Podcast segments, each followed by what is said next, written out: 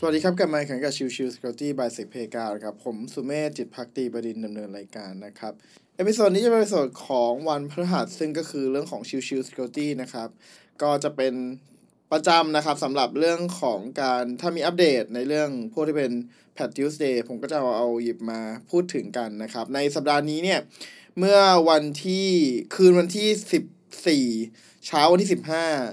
เอ่อมิถุนายนที่ผ่านมานะครับก็มีการอัปเดตของตัว Patch Tuesday นะครับประจำเดือนมิถุนายนสองพันยี่สิบสองนะครับก็มีการฟิกช่องโหว่ทั้งสิ้นห้าสิบห้าช่องโหว่นะครับซึ่งหนึ่งในนั้นก็คือช่องโหว่ที่เราพูดถึงกันไปเมื่อสองสัปดาห์ก่อนก็คือเรื่องของ เอ็ม เอส ดี ที แต่ยี่กีซึ่งก็คือตัวของการโจมตี Follina Attack นะครับโดยตัวของช่องโหว่ทั้งหมดที่มีการอัปเดตนะครับก็จะประกอบไปด้วยสิบสอง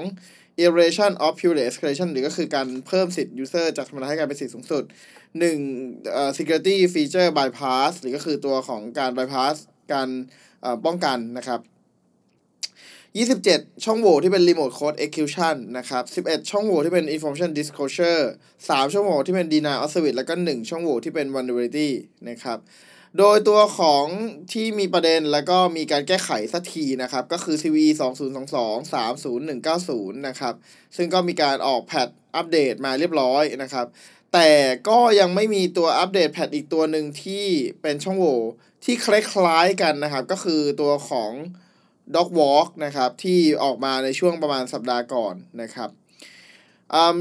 อื่นๆใดๆนะครับก็จะเป็นช่องโหว่ในพวกที่เป็น Microsoft Office แล้วก็ตัวของ Microsoft Edge ที่มีการแพทที่ค่อนข้างจะเยอะนะครับอีกส่วนหนึ่งก็จะเป็นเรื่องของ Azure ที่มีการออกแพทเช่นเดียวกันนะครับดังนั้นเนี่ยถ้าสมมุติว่ามีถ้าใครใช้คลาวด์ของ Azure ก็ก็น่าจะไม่มีประเด็นอะไรแล้วนะครับ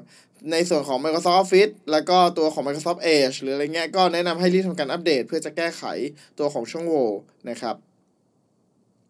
ในส่วนของตัวที่น่าสนใจอีกตัวหนึ่งก็คือ Windows Defender นะครับเป็นตัวที่เป็น Remote Credential Guard Elevation of Privilege Vulnerability นะครับก็คือพวกนี้คือถ้าสมมติมีตัวของ Windows Defender ลงอยู่แล้วอาจจะถูกใช้ในการทำ Privilege Escalation ก็เป็นได้เช่นเดียวกันนะครับ